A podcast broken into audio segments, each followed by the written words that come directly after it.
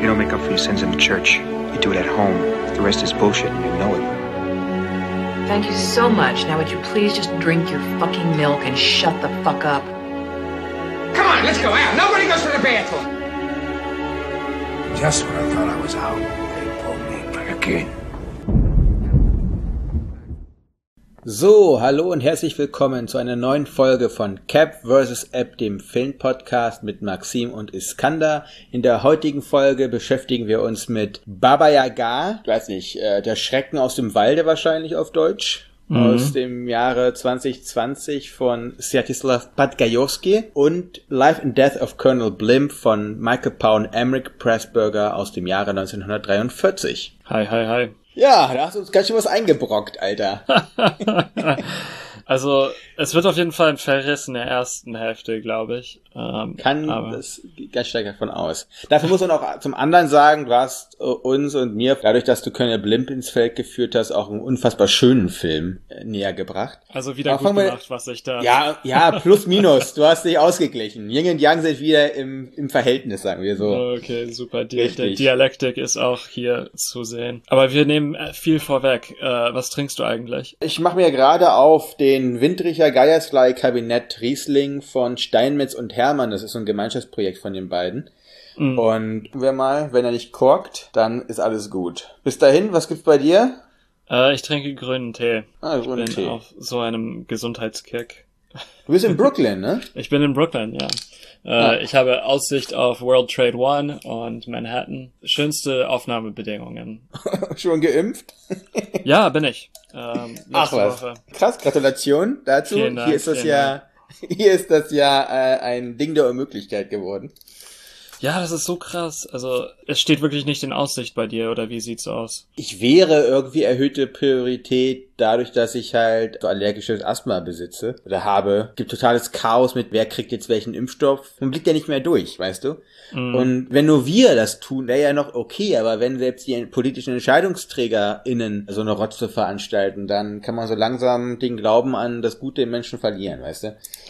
Und naja, das ist einfach nur noch ein großes Elend. Naja. Ja, das ist auch merkwürdig, weil Deutschland äh, zumindest anfangs, es war ein Vorzeigeland in der Bekämpfung des äh, der Pandemie. Ja, vielleicht hat man sich darauf ausgeruht. Hm. Weißt du? Wenn man dann eine äh, Taskforce aus Scheuer und Spahn macht, dann darf man sich auch nicht wundern irgendwo. Also es gibt einfach, es gibt, es, ist, es gibt so Kausalität und Ko Korrelationen und das ist halt eine eindeutige Kausalität zwischen einem Bergab. Ne? Ja. Aber das ist nicht der Podcast eigentlich. Dafür gibt es Drosten und dafür gibt es Lage der Nation oder also so ganz viele Podcasts, die sich darum bemühen. Mhm. Lass uns mhm. doch lieber auf das Filmische blicken. auf das filmische Elend. Ja, also Baba Yaga, äh, das Schrecken aus dem dunklen Wald oder Kashmar Tyomnova Lyasa von Svetoslav Podgajowski, äh, letztes Jahr rausgekommen. Ähm, der Film handelt von einer Familie in einem Vorort von, sagen wir mal, einer Stadt. Äh, wir wissen von der Produktion, dass das Moskau ist, ähm, aber das wird relativ offen gelassen im Film. Sie ziehen in dieses Vorort, diese Familie, und da ereignet sich Kinderverschwinden aus dem, äh, aus den Familien in diesem Vorort. Äh, sie werden von Baba Yaga in den Wald gelockt und entführt. Dabei ist äh, noch ein kleiner Kniff, nämlich, dass Baba Yaga die Macht hat, dass sie die Eltern dazu bringt, dass sie die Kinder einfach vergessen. So als hätte es sie nie gegeben.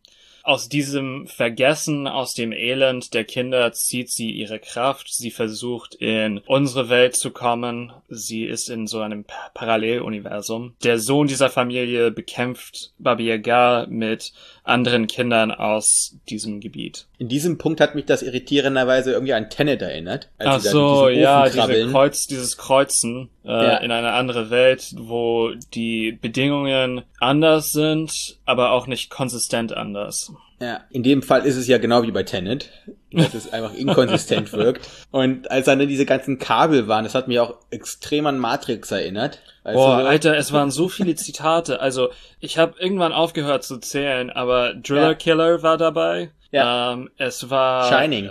Shining war mit dabei, Blue Velvet, äh, als der Junge im, äh, in seinem Kleiderschrank hockt, Matrix hast du schon erwähnt. Dieser Film gehört für mich zumindest zu einer Reihe von Filmen, die in den letzten, sagen wir, 20 Jahren rausgekommen sind. Primär amerikanische Produktionen. Ich weiß nicht, womit das wirklich anfängt, aber der erste Film, der mir so wirklich bewusst geworden ist, der zu dieser Gruppe gehört, ist Van Helsing. Mhm. Ähm, aber das sind Filme, die Märchen nehmen und für Erwachsene beziehungsweise Teenager, da ist es wirklich ein bisschen schwammig und das darauf will ich nochmal zu sprechen kommen. Diese Märchen werden aufgearbeitet und dunkler, gruseliger, blutiger und auch glätter gemacht. Es gab auch eine Hans Hänsel und Gretel Verfilmung aus den letzten fünf Jahren, glaube ich, der mhm. so in diese Richtung geht. Sowas wie äh, Alice in Wonderland. Was ich mich frage dabei, ist, und das ist nicht nur bei Baba Yaga der Fall, aber auch bei diesen Filmen, Hansel und Gretel, äh, Van Helsing, für wen die eigentlich gemacht sind. Dem Film fehlt irgendwo ein Publikum, beziehungsweise der Film weiß nicht, an wen er sich adressiert oder an wen er adressiert ist. Und das ist einer der großen und groben Fehler dieses Films und auch der Grund, wieso er so stark auf Klischee und Plattitüde zurückfallen muss, um eben eine einheitliche Stimmung zu finden, beziehungsweise daran zu scheitern. Wo du gerade Van Helsing benannt hast, es gibt in Russland ein, sagen wir mal, Pendant, das ist die sogenannte Gogol-Reihe. Jetzt sind das schon drei Filme. Mhm. Ähm, das sind so Detektiv, Märchen, Horrorgeschichten. Das ist auch wieder so ein Sammelsurium an unterschiedlichen Genres und in der du auch wieder so einen Neo-Goth-Trash-Look irgendwie drin hast, ne? Äh, ja. Das, was, das, was du gerade gesagt hast, diese Orientierungslosigkeit, das hat mich auch beschäftigt, weil der Film ist zwar produziert worden von Central Partnership und Nonstop Production, sehr bekannte, sehr renommierte Produktionsfirmen in Russland. Nonstop Production unter anderem für fast alles, was Jagintsev jemals gedreht hat, äh, verantwortlich. Witzigerweise äh, spielen die Eltern von Jegor, spielen Alexander Rosin und Mariana Spivak, die beiden Eltern aus Mielubov Loveless, ja. die wir besprochen haben. Da dachte ich erstmal, ist das das abgedrehteste Sequel aller Zeiten? Weil der muss ja tot sein, um diese Yaga zu sehen und es geht über Loveless genau um ein totes Kind. Da dachte ich so, holy smoke, aber mhm. ist nicht so. Wieder zurück zum Thema. Der Film hat also extreme eigentlich, äh, ja, so High Production Premises, aber das Problem ist, der sieht nicht so aus. Der wirkt wie ein Studentenfilm meines Erachtens. Im ganzen Look, auch in dieser Verliebtheit in äh, filmischen Referenzen, total nicht stimmig, als ob so Filmhochschul-Buddies, die sich cooler finden als sie sind, einen Film gemacht haben, äh, in so einer Fingerübung von lass uns Baba Yaga ins 21. Jahrhundert holen. Und dann passiert eben auch sowas wie diese obskuren Momente, in denen auf einmal das Smartphone der Teufel oder die Baba Yaga ist. Also eine komplett fehlgeleitete Medien- oder Mediennutzungskritik, die ich hm. überhaupt nicht verstanden habe, was die da zu suchen hat. Wie im Wahn meines Erachtens gefilmt, ohne ja. irgendeine Art und Weise von Grip zu haben. Als hätten sie sich einfach reingesteigert und niemand hätte die Bremse Bremse auch nur beachtet, beziehungsweise es ist nicht ins Bewusstsein gerückt, dass es eine Bremse geben kann. Das Setting hat mich extremst irritiert. Das ist in so einem, ja, dystopisch aussehenden Vorort von Moskau gedreht worden. Also so, so futuristisch à la Brave New World. Und ja. das Setting ist nicht integriert in die Handlung und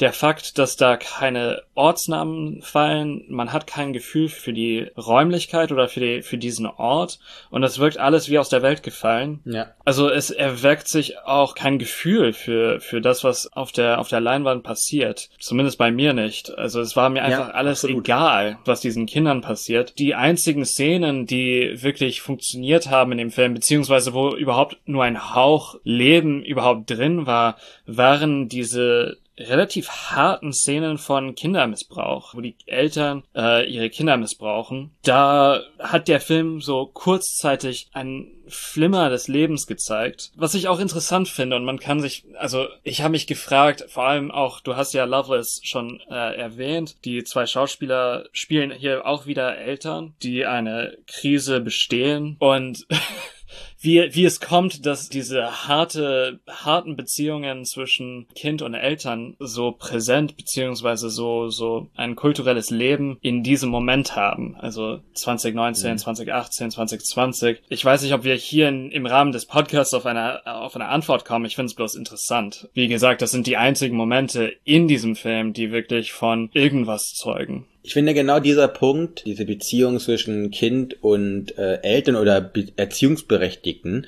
weil zum Beispiel sie ist ja nur die Stiefmutter von Igor. Ne? Ja. Eigentlich dieser Grundkonflikt, dass danach eben dieses Baby, was da verschwindet, äh, ja nur seine Stiefschwester ist, um die er sich irgendwie kümmert. Und du hast es schon gesagt, dieses eigentlich enträumlichte, diese enträumliche Location, finde ich eigentlich auch einen interessanten Ansatz. Wenn du den aber benutzt, wenn du dann dieses uniformierte Neubaugebiet, was ich habe noch niemals sowas gesehen um Moskau herum oder in nee, Moskau, so ein so ein so ein Neubaugebiet, aber vielleicht ist viel passiert in den letzten zwei Jahren, wo ich nicht mehr dort war. Diesen perfekten Rasen, das ist, ist ja auch schon an sich so ein Horror, ne? So ein Horrorelement, diese diese uniformierten Wohnungen. Ja, das sieht alles aus wie äh, Silicon Valley oder so wie man sich Silicon Valley in einem Horrorfilm vorstellt. Ja, genau. Da ist ja ein Potenzial drin, da reinzugehen, diese Fassaden zu nehmen, das Innenleben von diesen Fassaden uns darzustellen und daraus ein Horror zu ziehen. Und wenn dann, mhm. das war für mich dann so ein Punkt gewesen, wenn innerhalb dieses Gebietes, dieser Siedlung dauernd Kinder verschwinden, was ja anscheinend passiert,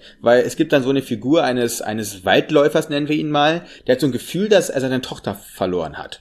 Und deswegen mhm. fotografiert er irgendwelche Kinder immer auf diesen Spielplätzen. Also ist ein mega Creep eigentlich, aber der fotografiert halt, der fotografiert halt diese Kinder, um dann zu schauen, ob dann auf diesen Fotos, die er macht von den Kindern, die Kinder verschwinden. Dann weiß er, Baba Yaga wieder zugeschlagen. Mhm. Und alleine dieser Punkt, das war wieder so verschenktes Potenzial, weil du das gar nicht richtig benutzt im Film. Weißt du, wenn das eine Erzählung wäre, äh, du hast diese Siedlungen und da verschwinden wirklich Kinder und es geht irgendjemanden etwas an. Nur du kannst gar keinen Konflikt aufbauen, weil die Eltern wissen es ja nicht mehr. Mhm. so. Und wie soll danach irgendein Horrorelement entstehen, wer soll sich vor was fürchten? Auf der Seite der Leute, die in diesem Film spielen, genauso wie wir. Kommen wir doch jetzt auch mal zu diesem, zu dem Art und Weise, wie hier Horror funktioniert. Irgendwann war es mir auch einfach leid, diesen typischen Schuss-Gegenschuss-Jumpscare zu erwarten. Ja, ja, ja. Ne? Das ist so eine Masche, die hier abgefeuert wird und die, und die monotone wirklich Unterlegung mit Musik und mit Special Effects oder äh, Sound Effects meine ich, ist so ermüdend und zerrt so an den Nerven. Ich konnte irgendwann diesen Horror nicht mehr ernst ernst nehmen. Mm. Ja, der Jumpscare an sich ist einfach äh, so ja flach mittlerweile. Das haben wir, ich glaube, nur kurz angeschnitten, als wir Quiet Place besprochen mhm. haben. Aber der Film war ja auch total, also irgendwas einfach falsch an ihm gewesen und hier hier natürlich äh, umso mehr. Ich habe einfach das Gefühl, dass diese ja äh, visuelle Grammatik des Horrorfilms zurzeit total ausgelutscht ist. Mhm, ja. Und wenn man dann noch so Farbkonzepte da reinpackt, ne, die überhaupt jenseits oh, von Gut und Böse Gott. sind. Alter. Also dauernd sind irgendwelche Innenräume blau, grün, gelb und rot, ey, das ist, und vor allem, man könnte ja sonst sagen, das steht für irgendeine Dimension, ne, nachdem sie da durch diesen Ofen geklettert sind in diese Parallelwelt. Nein, das ganze Ding läuft auch noch dann weiter, wenn eigentlich alles vorbei ist. So, mhm. und das ist komplett, das ist vielleicht das Hauptproblem an diesem Film, auch wenn, wenn, wenn rote Fäden eine wichtige Rolle in diesem Film spielen, der, der Film ist reine Willkür. Filmgewordene Willkür eigentlich. Potten langweilig, weil es gibt gar keine richtigen Figuren. Wir haben da ein paar Kinderschauspieler, die, die Jegore und Dasha spielen. Die sind mir so egal. Und auch generell wieder nach dieser Konstellation der Kinder an sich ist, weil es gibt auch noch so einen Pseudo-Antagonist in der Kinderwelt, ne, mit so einem Butterfly Boy. Mhm wir ja, ihn mal. Ähm, das hat, das, das habe ich auch überhaupt nicht verstanden, wie die zueinander stehen, warum die auf einmal da wie die fünf Pfefferkörner oder so, oder TKKG auf einmal da versuchen, dem Rätsel auf die Spur zu kommen. Ich habe das nicht verstanden. So, ja, weißt du? Wenn wir einen Horrorfilm haben, wo der Schnitt relativ entscheidend ist, da sieht man ganz im Finale dann, ne, dass der Film komplett zerschnitten ist. Mhm. Es gibt mhm. diese eine Szene, wo äh, Jegor äh, ja mit dieser Driller-Killer-Szene da in der Nähe ist, ne? Danach wird er ja von äh, Julia, das ist die Mutter, beschützt. Und auf einmal ist der mit den anderen zwei äh, Kindern da irgendwie auf dem Spielplatz. Es gibt überhaupt keine Relation mehr von Ort und Zeit in diesem, äh, von Raum und Zeit in diesem Film. Ja. Und das ist ganz schlecht in dem Film, der ja eben kein Mindfuck oder Brainfuck oder Mindgame-Film ist, ne, sondern ein richtig schlechter Horrorfilm einfach. Oder Pseudo-Horrorfilm. Und ich will, äh, also ich muss auch sagen, ich liebe, also ich schaue eigentlich ganz gerne Trash. Schlecht gemachte Horrorfilme mhm. aus den 70ern, 80ern, teilweise auch aus den 90ern. Es ist einfach, es ist was dran. Oder es gibt Filme, in denen immer noch etwas zu sehen ist, die immer noch eine gewisse Schaulust erwecken und mit denen man Spaß haben kann. Die kann man anschmeißen, anschmeißen mit seinen Freunden, Pizza essen, Bier trinken und sich über sie lustig machen. Aber ich habe Baba Yaga mit äh, Colette geschaut. Wir saßen beide einfach tot gelang, also es, wir waren gelangweilt. Genau diese Trash-Filme haben aber etwas, die sind sich darüber bewusst. Ne? Ja. Hier hast du einen 1 Million Dollar Film, der will Hochglanzkino sein, verkennt dabei komplett eigentlich die Intention, die er haben kann damit überhaupt. Und das witzigerweise, das Ding heißt Baba Yaga und wir haben noch nie bei Baba Yaga in diesem Film, in diesem Podcast geredet, weil die ist so unbedeutend. Diese so große mystische Figur, Märchenfigur, Saatenfigur in Russland, die ja schon so oft auch medial oder literarisch oder filmisch aufgearbeitet wurde, die ist so unbedeutend hier. Es geht mhm. überhaupt nicht in irgendeiner Weise um diese Baba Yaga, sondern es geht ich habe ist das eine große Werbung gewesen, damit Menschen mehr stricken? Ich habe keine Ahnung. die Prämisse von Baba Yaga ist auch geil. Die Frau hat ein Haus äh, mit Hühnerbeinen. Das wird einfach rausgelassen hier. Das haben sie gestrichen. Den coolsten ja. Teil dieser ganzen, also dieses, dieses Märchens, das ist einfach weggelassen worden.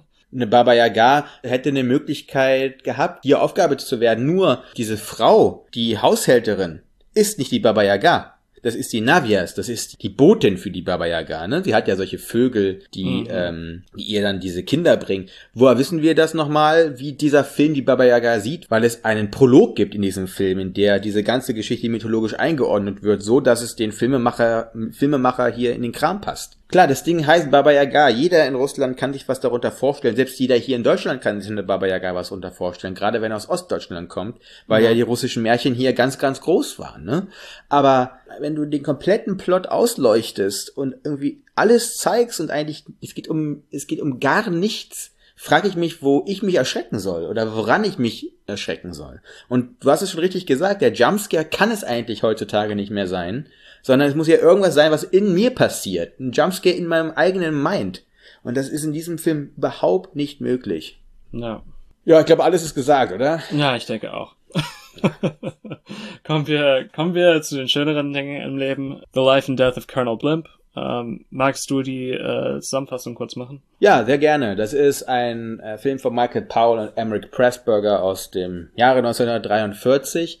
Und er beschäftigt sich mit, ähm, nicht mit Colonel Blimp witzigerweise, sondern mit dem Major General Clive Wincandy, gespielt von Roger Lively. Geht vom Jahre 1902 bis 1942 und wir sind Zeugen von ja, drei Kriegen, in denen sich der Colonel befindet und in drei amorösen Situationen, die mit diesen Kriegen auch irgendwie zusammenhängen.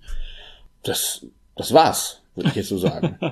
Oder ja. im Zentrum steht auch die Freundschaft zwischen äh, Candy ah, ja. und Absolut. dem deutschen Offizier Theo Kretschmer Schuldorf, gespielt von ja. Anton Walbrook, Anton Walbrook, Wohlbrück äh, eigentlich im Deutschen, aber umbenannt auf Walbrook, als er äh, vor den Nazis geflohen ist. Einer meiner Lieblingsschauspieler, äh, einfach nur nebenbei. Die zwei äh, lernen sich in Berlin kennen, 1902, sind in einem Duell verwickelt und werden dann durch dieses Duell zu engen Freunden. Auf Wohlbrück fallen auch, finde ich, die zwei wichtigsten Monologe des Films. Ja, auf jeden Fall. Äh, die, die eindrücklichsten Monologe. Passt eigentlich, also als wir haben, ich habe den Film auch mit meiner Freundin zusammengeschaut und wir sind gerade eh in so einem totalen alten Kino-Vibe drin gucken auch gerade ganz viele Tracy Hepburn-Filme und was in diesem Film auch durchkommt, ist die, die komplette Nicht-Existenz von Musik in solchen wichtigen Momenten. Und das mhm. hast du in diesen beiden Monologen auch, dass ähm, er, dass der eine große Monolog ist eben dann in der dritten, im dritten Akt könnte man so sagen. Da erzählt er eben über seine Vergangenheit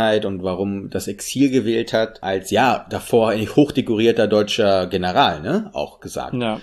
Und das ist so, das geht so ins Mark und da, es passiert eigentlich so wenig, aber es passiert irgendwie alles in dem, wie auch Wohlbrück spielt, in dem, wie er auch diese lange Kamerafahrt, die auf ihn ja zugeht, aushält. Das ist einfach, ja, eine, zeigt uns so eine Quintessenz von gutem erzählerischem Kino. Ja. Äh, das, was, das, was auch wirklich dann so ein Epos ausmacht, eben nicht immer unbedingt die Größe und die Opulenz, was dieser Film auch ohne Zweifel bietet. Fangen wir mal mit dem Technicolor zum Beispiel an, ne? Ja. Was ja wirklich herausragend aufgearbeitet ist von äh, hier 2011, ne? Unter anderem mit Mithilfe von Martin Scorsese. Ja. Ähm, große Opulente mit eben diesen vermeintlich kleinen Eigenschaften, die es dann zu was ganz, ganz Großem machen können.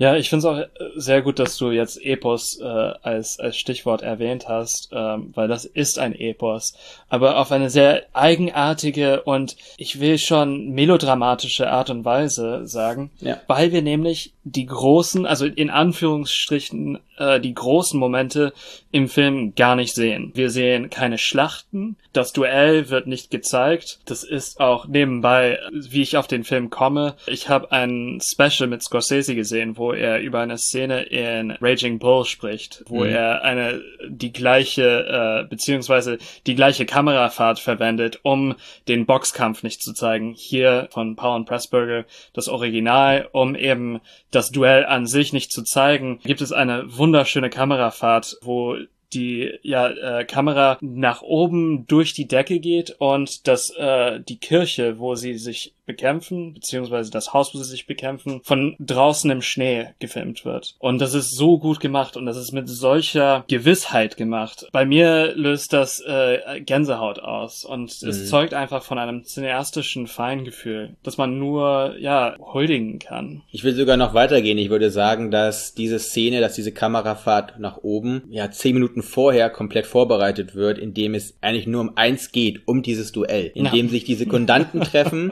indem sich die Sekundanten treffen von beiden Seiten in so einem Standesdünkel, die Briten so ein bisschen, ja, mit einer gerümpften Nase, ne, die deutschen Burschenschaftsboys da extrem eben pflichtbewusst, so sehr preußisch, ne, sehr direkt, sehr klar, sehr, sehr straight. Und äh, über nichts anderes reden, außer welche Waffen sollen genommen werden, ne, äh, welcher Abstand, äh, Ja, wie das sollen ganze die Ritual Ärmel gemacht werden. Genau, dieser Fetisch eben, dieser Gewalt wird total aufgebaut eigentlich. Dann wird der exekutive Moment uns entzogen. Und Ja. das ist aber so gut, das erzeugt so viel Spannung dann. Gibt es ja diese Kamerafahrt, die geht nicht nach oben, die geht ja auch wieder nach unten. Sehen wir ja dann eine Kutsche, in der eben ein guter Freund von Win Candy und ja, seine Edith, nennen wir sie in dem Falle noch, Deborah Carr spielt die, ähm, spielt die drei Frauenrollen auch in diesem Ja, das ist Film. so krass. Eine Frau spielt drei Rollen in diesem Film und spielt sie alle unglaublich gut. Es ist fast ein Kammerspiel, weil nur drei Schauspieler eigentlich eine richtige Rolle spielen in diesem Film. Ne? Und das ist das Schöne dahinter. Du hast das nochmal gesagt. Es werden diese kriegerischen Momente, das, was ja eigentlich sonst immer laut und bombenmäßig unterwegs ist, wird komplett weggenommen. Es ist in dem Sinne ein sehr persönlicher Film, also auch ein sehr subjektiver Film, weil wir ja eigentlich komplett innerhalb dieser auch Perspektive von Wayne Candy ja verhaftet sind, ne? Und ganz bis zum Ende.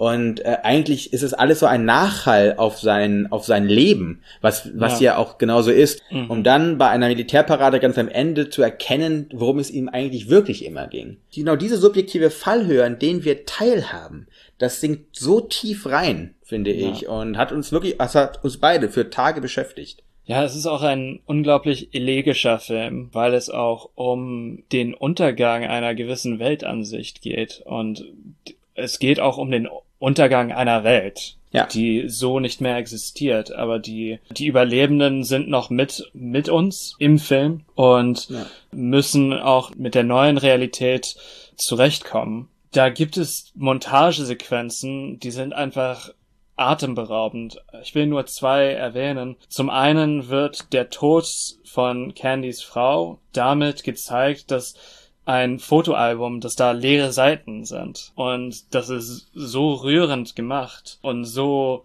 ja, direkt. Das Springen eines Funkens von diesem Film zum Zuschauer. Äh, und eine zweite Montagesequenz, in der das leichte Leben des Clive Candys gezeigt wird, bis zum Ersten Weltkrieg. Sein Leben in einem sehr geordneten Bahn gelebt wird, dass er überall auf der Welt in den verschiedenen Kolonialgebieten Englands unterwegs ist.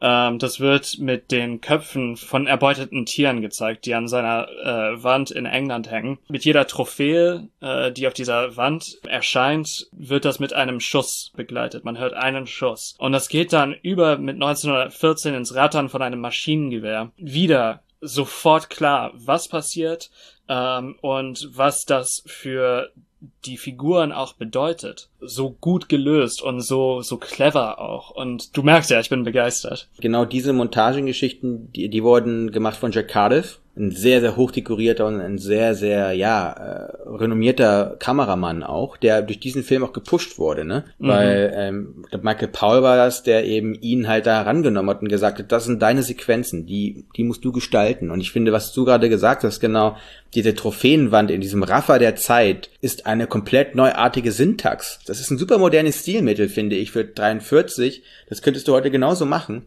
Und äh, es, es funktioniert einfach. Und es ist in dem Sinne ja universal verständlich ähm, mit einem cleveren Kniff. Fand ich auch sehr, das war so ein Wow-Moment in diesem Film, wovon es relativ viele gibt. Der Film nimmt einen auch mit, du hast davor Elegie genannt. Man braucht so eine, sag ich mal, so eine halbe Stunde, um mit diesem Film warm zu werden, um sich auf das Tempo einzulassen was mhm. dieser Film anschlägt. Der Film dauert auch zwei Stunden und 40, 50 Minuten. Ja. Irgendwie sowas, ne?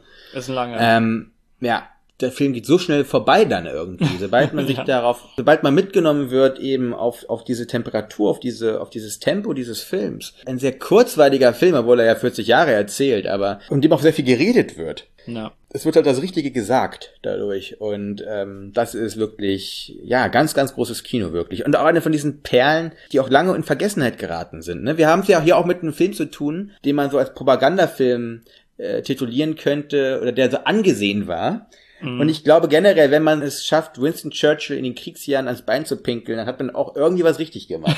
Weiß ich nicht. Ja, das ist ja auch das Überraschende für einen Film, der ja 43 rausgekommen ist, ja. dass er so eine ambige Haltung gegenüber dem Krieg einnimmt und darauf besteht. Weil man auch sehr schnell merkt, dass Blimp, obwohl er eine liebenswerte Figur ist, total in der Illusion schwebt. Es gibt einen, einen wirklich erschreckenden Moment, wo er einen deutschen Soldaten während des Ersten Weltkrieges verhört. Dem Zuschauer wird sehr schnell klar, dass er auf ausgediente Werte besteht, dass er immer sagt, ja, we want clean fighting. Uh, wir wollen ein sauberes Kämpfen hier. Dem Zuschauer wird klar, sobald er den Rücken gewandt hat, werden die britischen Soldaten diesen deutschen Soldaten foltern. Dieses Bewusstsein beziehungsweise ja diese Ambivalenz gegenüber auch dem englischen Kriegsbestreben finde ich ja eine eine Leistung in einem Film, der ja in den Kriegsjahren und auch teilweise äh, mit Geldern zur Unterstützung der äh, des Kriegefforts gemacht worden ist. Ja, du hast diese Ambiguität gesagt. Das ist auch wirklich dieses eigentlich auch bewusstbar machen von eben den Schwächen oder von oder von wunden Stellen innerhalb der eigenen nationalen oder militärischen Haltung. Ne? Und das eben genau in der Zeit, in der ein aktiver äh, ja, Vernichtungskampf äh, gewesen ist. Und es, diese Ambiguität ist jetzt nicht nur gegen die britische Seite, sondern auch wie generell Deutsche dargestellt werden in diesem Film, ne? Sondern da ist er auch differenzierter, als man das vielleicht erwarten würde, ne? Mm. Und dass eben dieses Gentlemanship auch auf der deutschen Seite und da ist nun mal Wohlbrook einfach das Gesicht dafür. Aber er ist im Gegensatz zu äh, Win Candy jemand, der bereits über diesen Fluss gegangen ist, der schon ja. weiß, was das für Schrecken und was möglich ist eigentlich und der ja aus den gleichen Gründen auch geflüchtet ist. Das heißt, er ist schon so ein weiser Dreh- und Angelpunkt. Er ist ein weises alter Ego eigentlich von ihm, also ja. Theo, dass er ja diese Monumente eben auch innerhalb dieses Filmes für sich in, in, in Verantwortung nimmt, ne? Ja. Und wir haben ja das Schauspiel von Deborah Kerr erwähnt. Grundsätzlich, also alle drei spielen so gut und mit so einer Sicherheit. Man muss auch sagen, natürlich ist das ein Film seines Moments. Ne? Keiner Schauspieler hat heute, so wie diese Figuren zu der Zeit geschauspielert haben, und das ist auch gut so. Ja. Ähm, als Dokument seiner Zeit ist das wirklich ein, ein hervorragendes Exempel für eben eine gewisse Art des Schauspiels. Ja das ist vielleicht auch immer eine Leistung, die wir als RezipientInnen bringen müssen, eben Filme auch nach ihrer Zeit zu bewerten. Und dann ist es immer wieder überraschend, wie modern in vielen Punkten diese Filme sind. Aber gerade beim Schauspiel gab es einfach eine andere, eine andere Haltung. Obwohl, wie gesagt, ich, wir gucken jetzt hier seit zwei Wochen fast nur alte Filme und wir sind uns noch nicht, haben uns noch nicht satt gesehen an diesem Schauspiel der vergangenen Jahrzehnte. Wenn wir noch mal kurz auf dieser produktiven Seite sind, was ja diesen Film auch so besonders macht, ist eben, dass er ja sehr international ist, ne? Also mhm. du hast einen Cast, aber auch eben von der Crew, die ist sehr international durchzogen. Natürlich auch deshalb, weil viele der kreativ Schaffenden ja auch geflüchtet sind aus Deutschland. Ja. Und du hast echte Deutsche zum Teil da drin. Du hast auch extrem viele Leute, die gar keine Deutschen sind. Das hat mich ein bisschen an unseren sonstigen Diskurs erinnert, den wir auch letztens bei äh, News of the World hatten. Naja. Aber genau diese Immigrierten aus diesem, aus diesem kriegszerrütteten Festland Europas, die sich dann irgendwie innerhalb dieses britischen äh, ja, äh, Filmapparates wiedergefunden haben und dann eine Erzählung zwischen Deutschland, Großbritannien über 40 Jahre erstreckt, das hat doch so ein extra, so eine extra Dimension, finde ich, drin. Und deswegen mhm. muss man, muss man dem auch Rechnung tragen, dass es eben nicht wie heute, wenn du deutsche Schauspieler als Aussiedler haben willst im, im mittleren Westen der USA, machst du einfach einen Charterflug rüber und holst dir ein paar Leute mit dem Casting. Mhm. Das ging da früher nicht. So. Mhm. Und gerade in dem Moment, was, was ja auch im Film selber thematisiert wird, weil zum Beispiel Wohlbrück muss sich vor der Polizei einmal rechtfertigen, warum er jetzt überhaupt emigriert ist, ne? Ja. Und da wird ihm ja vorgeworfen, dass er ja vielleicht auch ein Agent sein könnte. Also genau diese Verstrickungen zwischen eben einer fiktiven Filmwelt und einer realen Welt, in dem dieser Film spielt, das ist hier wirklich wieder sehr eindrücklich und zum Teil auch sehr beklemmend äh, uns ins Auge gerufen. Ja, ich will auch ganz kurz Werbung machen für die anderen äh, Paul, und, Paul und Pressburger Filme. Die zwei anderen, die mit Technicolor gefilmt worden sind, die ich kenne, sind äh, The Red Shoes und Black Narcissus. Beides geile Filme. Und Michael Powell natürlich auch als äh, Regisseur von Peeping Tom hervorzuheben. Das sind alles lohnenswerte Filme aus dem äh, Mitte des Jahrhunderts und kann ich, kann ich nur empfehlen und euch mhm. beiden auch nur empfehlen, falls ihr, falls ihr etwas sucht. Ja, wir werden das auf jeden Fall in Angriff nehmen. Du hast nochmal das Technicolor nochmal gesagt. Äh, wenn man sich anschaut, auch nochmal, was 2011 dafür, was dafür eine Kraft und Energie reingesteckt wurde, um das Ding wieder vollständig erstrahlen zu lassen. Ne? Na, ich meine, ja, der, der Film ist von der aus der Vergessenheit gerettet worden. Ich habe ja gesagt, den gibt es bei YouTube, den gibt es bei YouTube. Da ist auch die diese nicht diese diese richtige Version. Der Film wurde ja auch relativ häufig zerschnitten und gekürzt. Mhm. Da ist die lange Version. Diese 480p werden dem Film nicht ganz gerecht, muss man sagen. Äh, da brauchen wir ein bisschen mehr Auflösung eigentlich. Na, es lohnt sich auf jeden Fall der äh, Besuch in der Bibliothek oder eben ja. auch, wie, wie viel auch immer das kostet, um den Film entweder zu äh, leihen oder zu kaufen. Das, das ist es wert. Deswegen, also ich habe es äh, über den Criterion Channel, das ist der die Streaming-Plattform, äh, aber vermutlich nur in Amerika ja, das, verfügbar. Ähm, das ist ja das Problem, was wir ja gerade haben, ne? Ja. Deswegen, ja. deswegen kommt es auch dazu, dass wir immer wieder händeringend nach Filmen gucken, die ich ja vor allem gucken kann. Weil mhm. du hast ja schon alles gesehen, was jetzt neu im Kino war. Bei euch gibt's ja eine Kinoindustrie. Bei uns ist die irgendwie in Schockstarre, nennen wir es mal. Ich habe keine Ahnung, was hier passiert. Aber deswegen kommen wir zu welchen Filmen? Wir schauen äh, Guess Who's Coming to Dinner äh, von 1967, äh, gedreht von Stanley Kramer. Und wir schauen Soul von 2020, gedreht von Pete Doctor. Der eine Film ist einer aus diesem Universum, in dem wir uns gerade befinden, mit, mit Spencer Tracy und Catherine Hepburn. Mhm. Und ja, der andere war halt, weil Disney Plus haben wir hier wenigstens. Und der ist der neueste Pixar-Film von, von denen. Ja. Ich bin auf jeden Fall gespannt. Okay, dann bis zum nächsten Mal. Bis in zwei Wochen.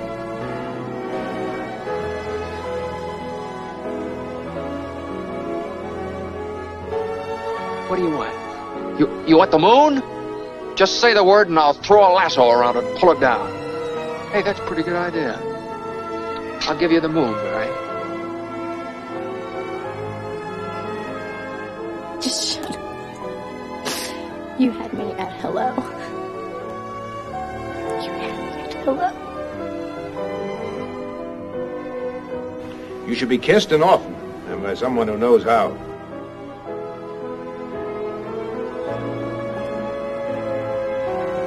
I'm also just a girl standing in front of a boy, asking him to love her.